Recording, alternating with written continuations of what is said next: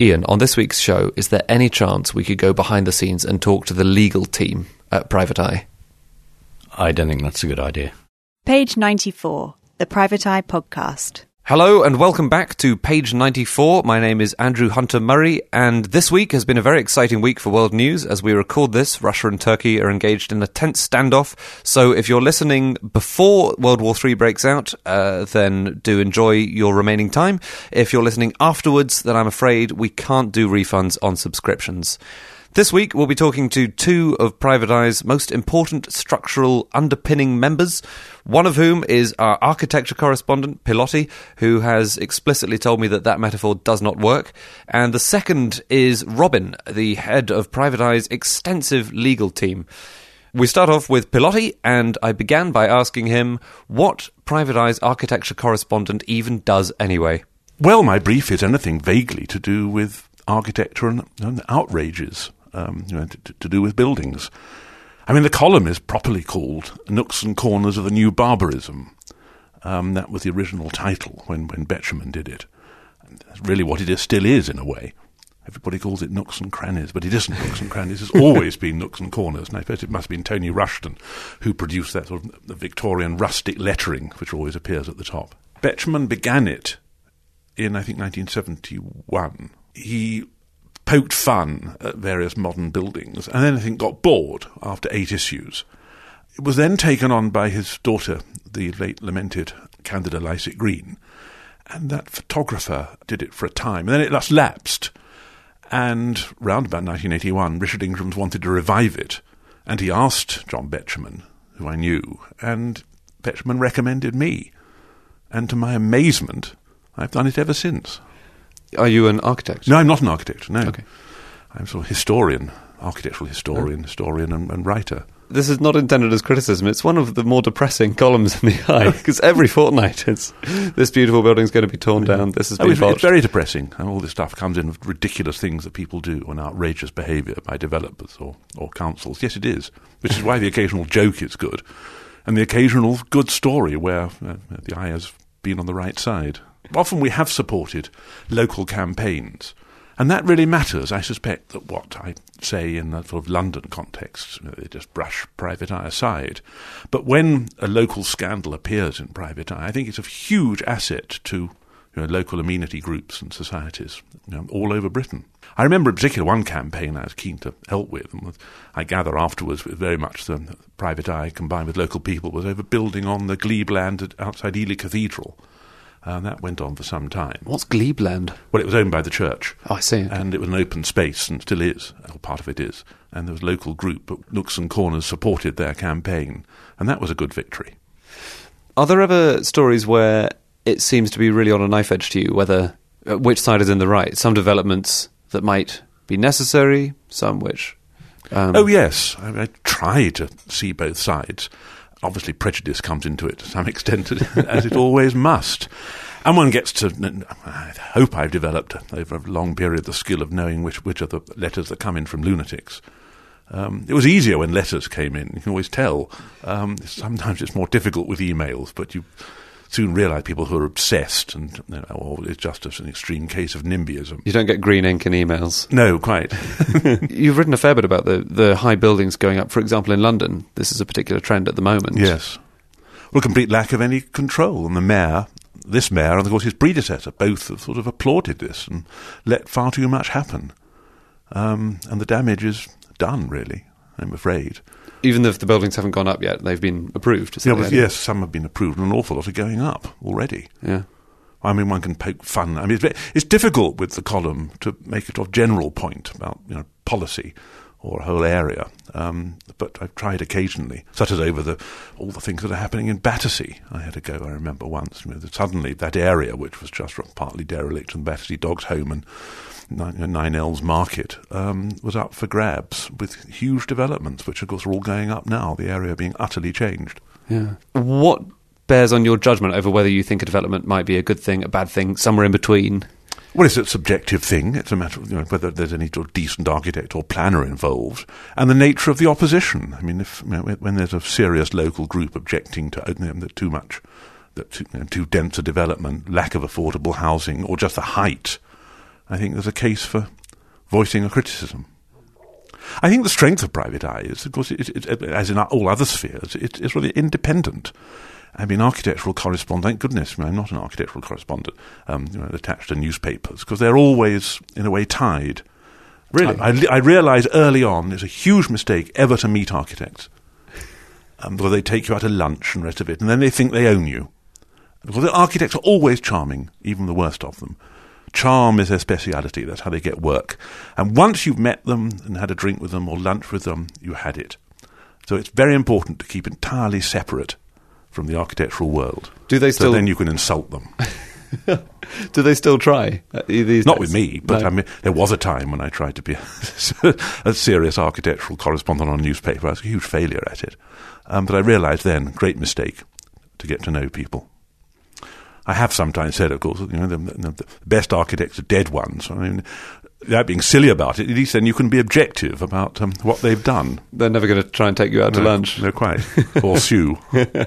Another thing I wanted to ask about is um, the Hugh Casson Award, which you started. I certainly started.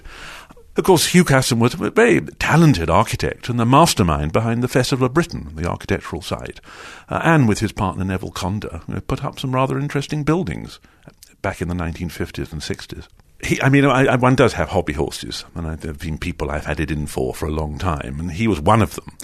Mainly because he, he was one of what the, the term, isn't it? He was sort of gamekeeper turned poacher, or the other way round. But he was a very interesting, talented man founder member of the Victorian Society. Uh, but as he got older, um, he would turn up, you know, take a fee for giving evidence at public inquiries to recommend the demolition of buildings, a trade I despise, though lots of people are doing it. And he would use as one of his qualifications, I'm you know, vice president of the Victorian Society, arguing for the demolition of Victorian buildings. And it came to a head over I think, Liverpool Street Station back in the 80s when um, the society had actually had enough and he resigned as vice chairman just before um, the society would ask him to go.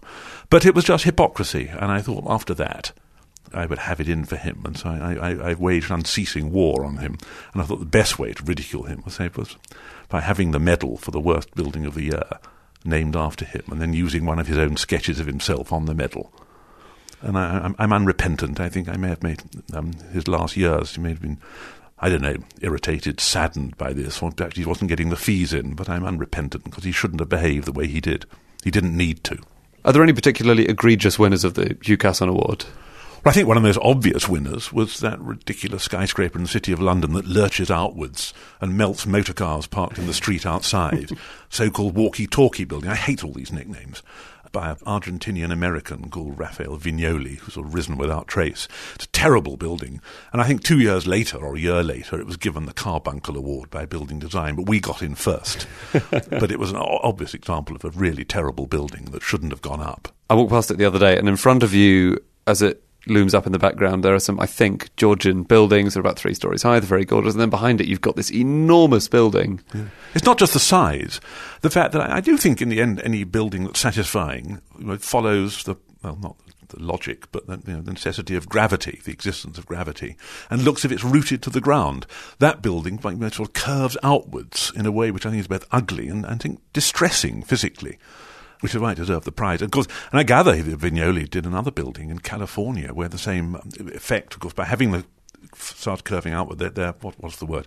They're concave and having this effect of concentrating the sun's rays. So the, the, the car melting quality already occurred on one of his other buildings. There are some good buildings going up across the country today, aren't there? From the column, it sometimes seems like there's nothing. When I think back to when the column started, or before when Betjeman started the column in 71, architecture is infinitely better now than it was. Really? Oh, I think much, much, much better. Not just because there was a whole postmodern business and a return to tradition, though that, had something to do with it. They're, they're just, I think, they're, they're better made now. And, and, and that sort of culture of producing cheap buildings for a short life, just using reinforced concrete and plate glass or you know, sheets of glass in a, in a simple, crude way, that's, that's gone. Buildings, I think, are much more sophisticated now. The general look, I think, even of, of, of, of housing, you know, of, of most commercial buildings using brick as well as um, concrete for structure or steel as structure. Oh, things have got much better. Well, that's reassuring at least. There are still some awful things like that. Far too much glass. So often architects just reach for the glass catalogue when they don't know quite what to do. You write a lot about uh, places like, for example, English heritage. Well, yes, well, I mean, the state of conservation, I, I think, is worrying because for a decade now, the absolutely necessary statutory body full of expertise on matters of historic architecture and planning, historic England, formerly English heritage, has been you know, squeezed and squeezed and squeezed by governments that couldn't care less. And that is a great worry. There are very good people in it, but they're lent on politically and starved of funds, which makes their job more and more difficult. You don't really think of conservation being a governmental responsibility, I suppose. Obviously, What it is- is at root. You know. It's, I mean, Historic England has this odd status. It is you know, funded by government, though it's independent. They, they, can, they, they recommend listing of buildings, but ultimately it is the minister or the, the Department of um, you know, Culture, Media and Sport that actually does the listing. They make the recommendations. And it will be Historic England that gives evidence to public inquiry, that sort of thing. So they have, a, have an, an odd status.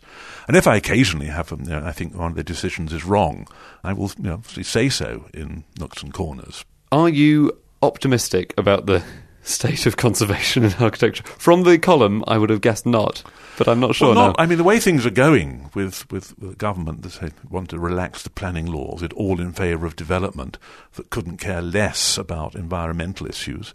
It's all very depressing. Um, the encouraging thing is, you know, there, there are still there are very good people um, in the organisations and the conservation societies, you know, the Victorian Society and Save Britain's Heritage, really good people involved, um, and people care.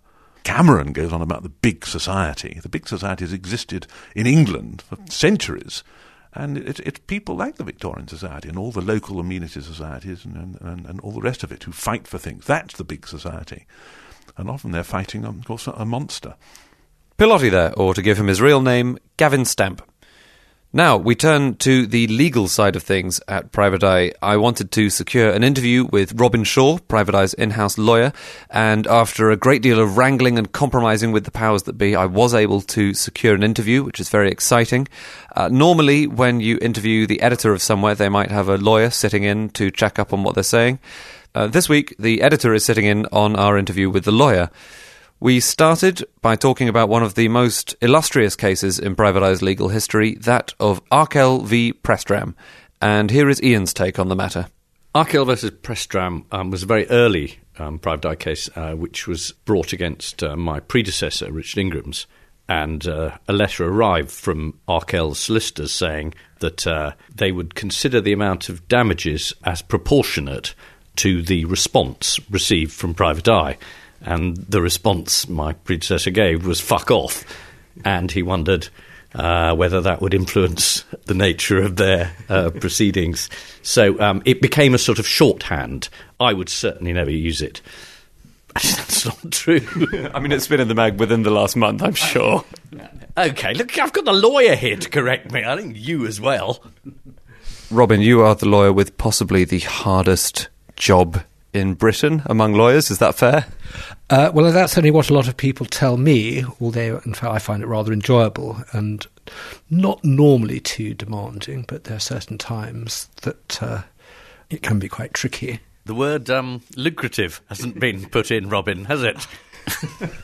Well, that's not that's not a word I'm not familiar with it, when it comes to myself. Certainly, in a good deal of the copy that we write about in certain firms, um, that is um, a criticism that we might make.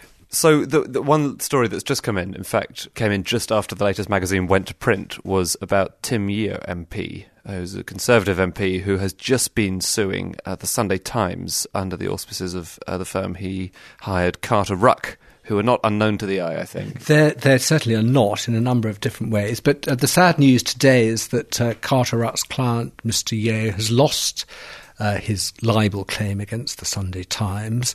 The sadder news is that uh, Carter Ruck acting on a conditional fee arrangement, which in effect means no win, no fee. So the consequence is that uh, they will not be paid a single penny for any of their work on the case. The Eye did draw attention earlier this year to the amount of fees they were hoping to charge, which was about half a million pounds at that stage, and that's before they'd put on their markup for taking on the risk of winning the case. So no doubt they were looking forward and rubbing their hands at the prospect of picking up around a million pounds if their client has won. But so say the sad news is that uh, they'll in fact not be earning a penny out of the case.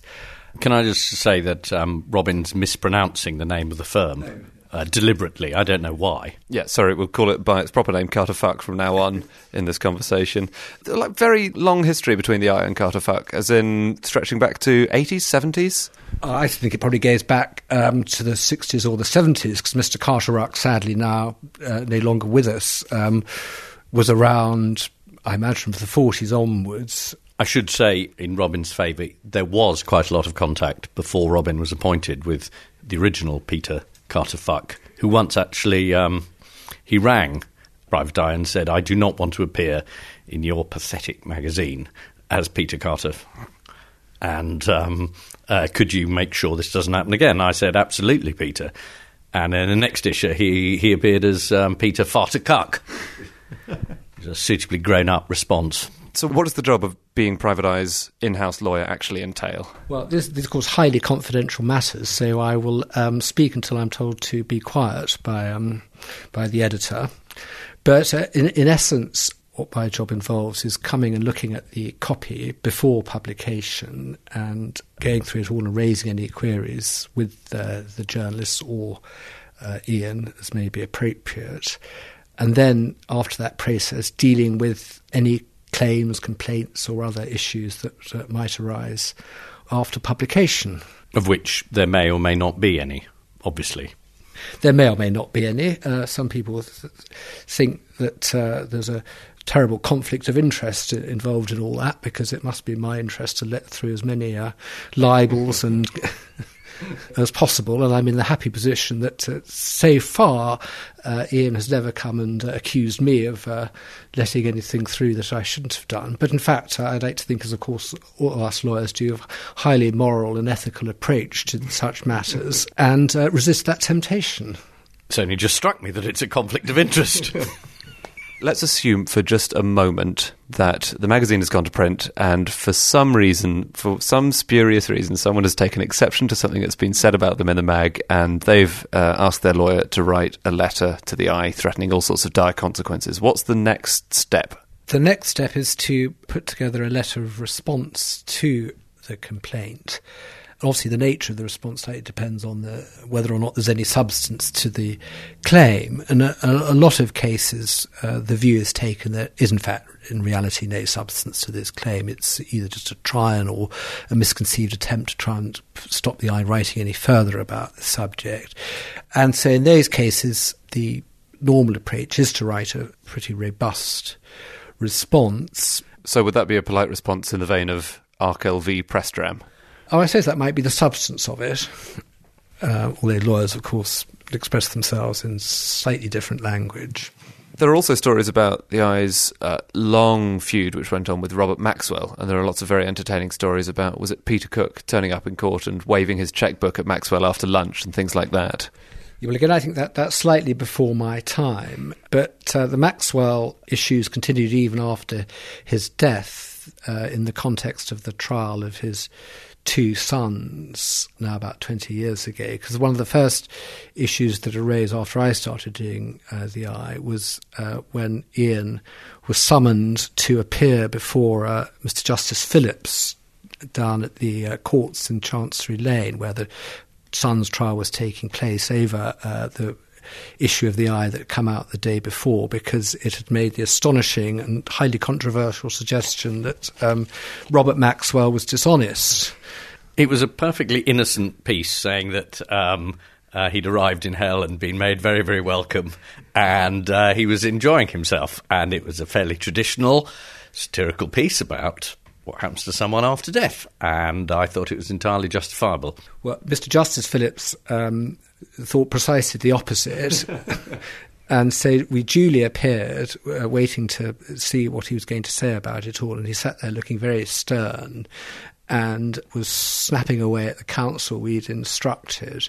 But then uh, our counsel pointed out that uh, a supposed warning letter that had been sent round by the Attorney General's office about what one could or could not write about the Maxwell trial had been sent to every institution in the land apart from Private Eye.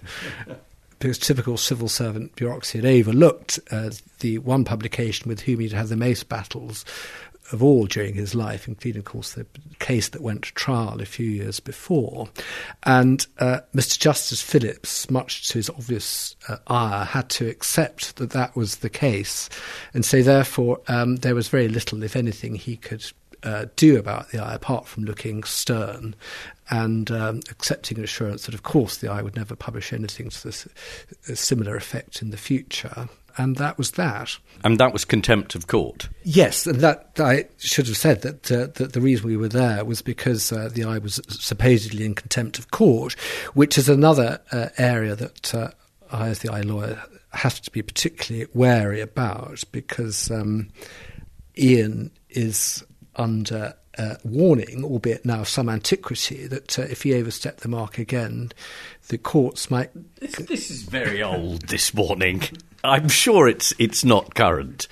What what exactly is the warning? What does the warning consist of? This is Sonia Sutcliffe, who is the wife of the Yorkshire Ripper. I mean, we're going back we're going back decades here. I'm, I'm sure this is this is all irrelevant. Well, I'd like to think that it was, but uh, on the other hand, it's an expensive process to be go down to contempt of court and have trials aborted because you've um, put your foot in it, as it were. So, still a very um, germane subject. Indeed, only last week, Condé Nast magazine were. Uh, well, they've yet to be found, anyway, found guilty of contempt for uh, what they wrote in the midst of the Rebekah Brooks phone hacking trial. Yes, my principal concern is obviously not whether this ancient warning will come and get me, but contempt of court makes you look a complete idiot if you collapse someone else's trial, particularly if you want them to be found guilty and to go down. So the idea of uh, interfering in a trial by writing the wrong thing is one of Robin's obviously main jobs, whatever else he's doing. Well, I, I want oh, I want to ask so much more. So, for example, can you say anything about how often the eye gets sued these days? As a reputation, Ian is supposedly the most sued man in British legal history. Well, I suppose it depends what you mean by sued. In sense of sued meaning actually going to issue writs, then they are relatively few these days. And in terms of claims or complaints by letter which need to be resolved, then th- those are much more frequent.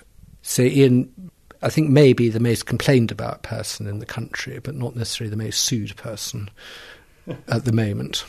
Um, the 80s are traditionally known as the bad old days or good old days of libel, depending on which place you're looking at it from. But um, the laws have changed recently, haven't they? They have changed very recently, but going back slightly further, they did change also in the context of damages. And of course, the eye were heavily involved in the Sonia Sutcliffe case, where the jury had awarded, I think it was half a million or some 600,000, some very, very high figure, which I think was really the breaking point in the public mind as to uh, matters getting completely out of control. And so there were a series of cases in the Court of Appeal of which that was one, which had the effect of reducing damages very, very dramatically.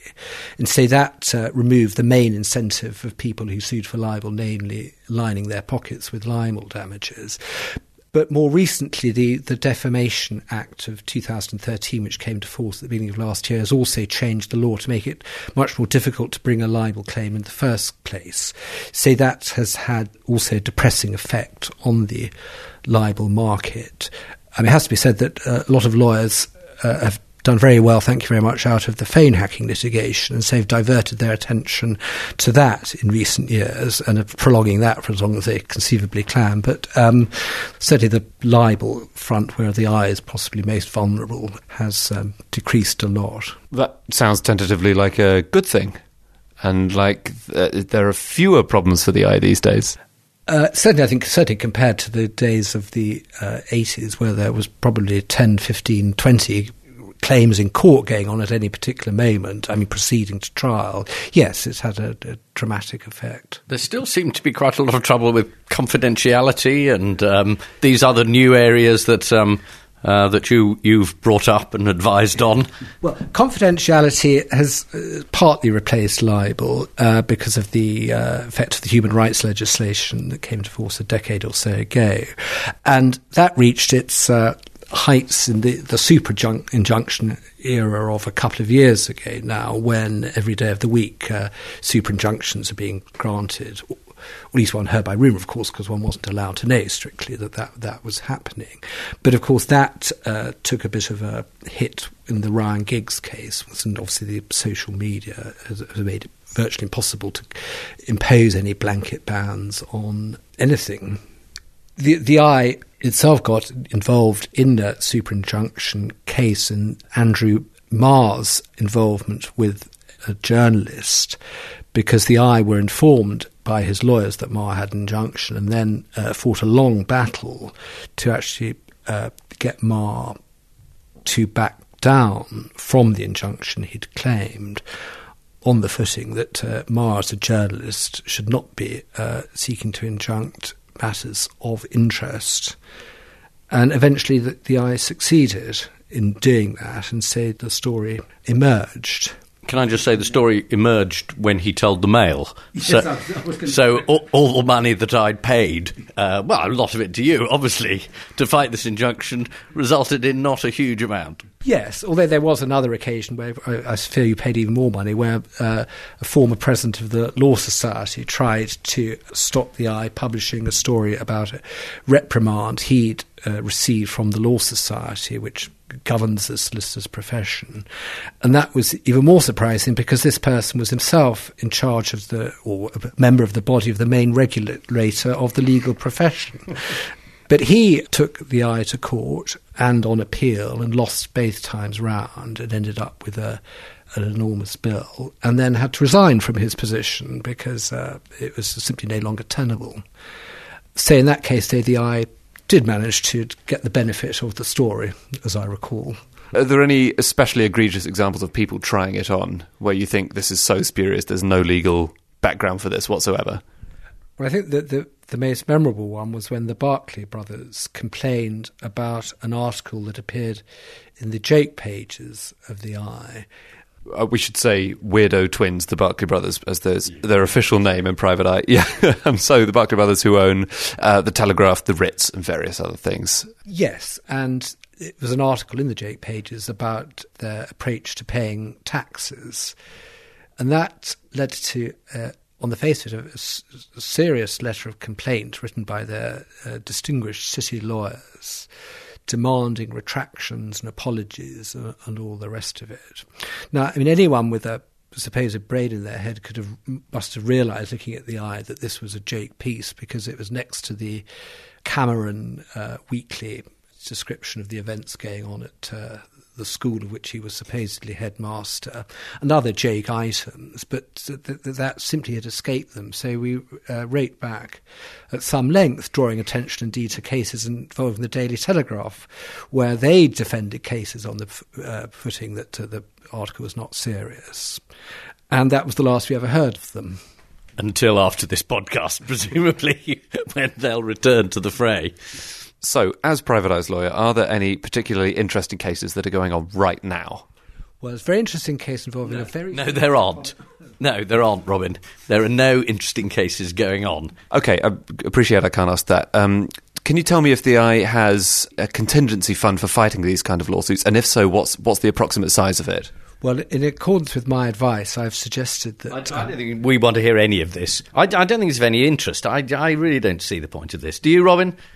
Well, no. no. You see? There we go. Well, thanks very much for coming in. That's really good of you. Uh, the recently fired private eye lawyer Robin Shaw there, and we thank him for his many years of service to the magazine. So that's it. We will see you next time with another episode. Goodbye.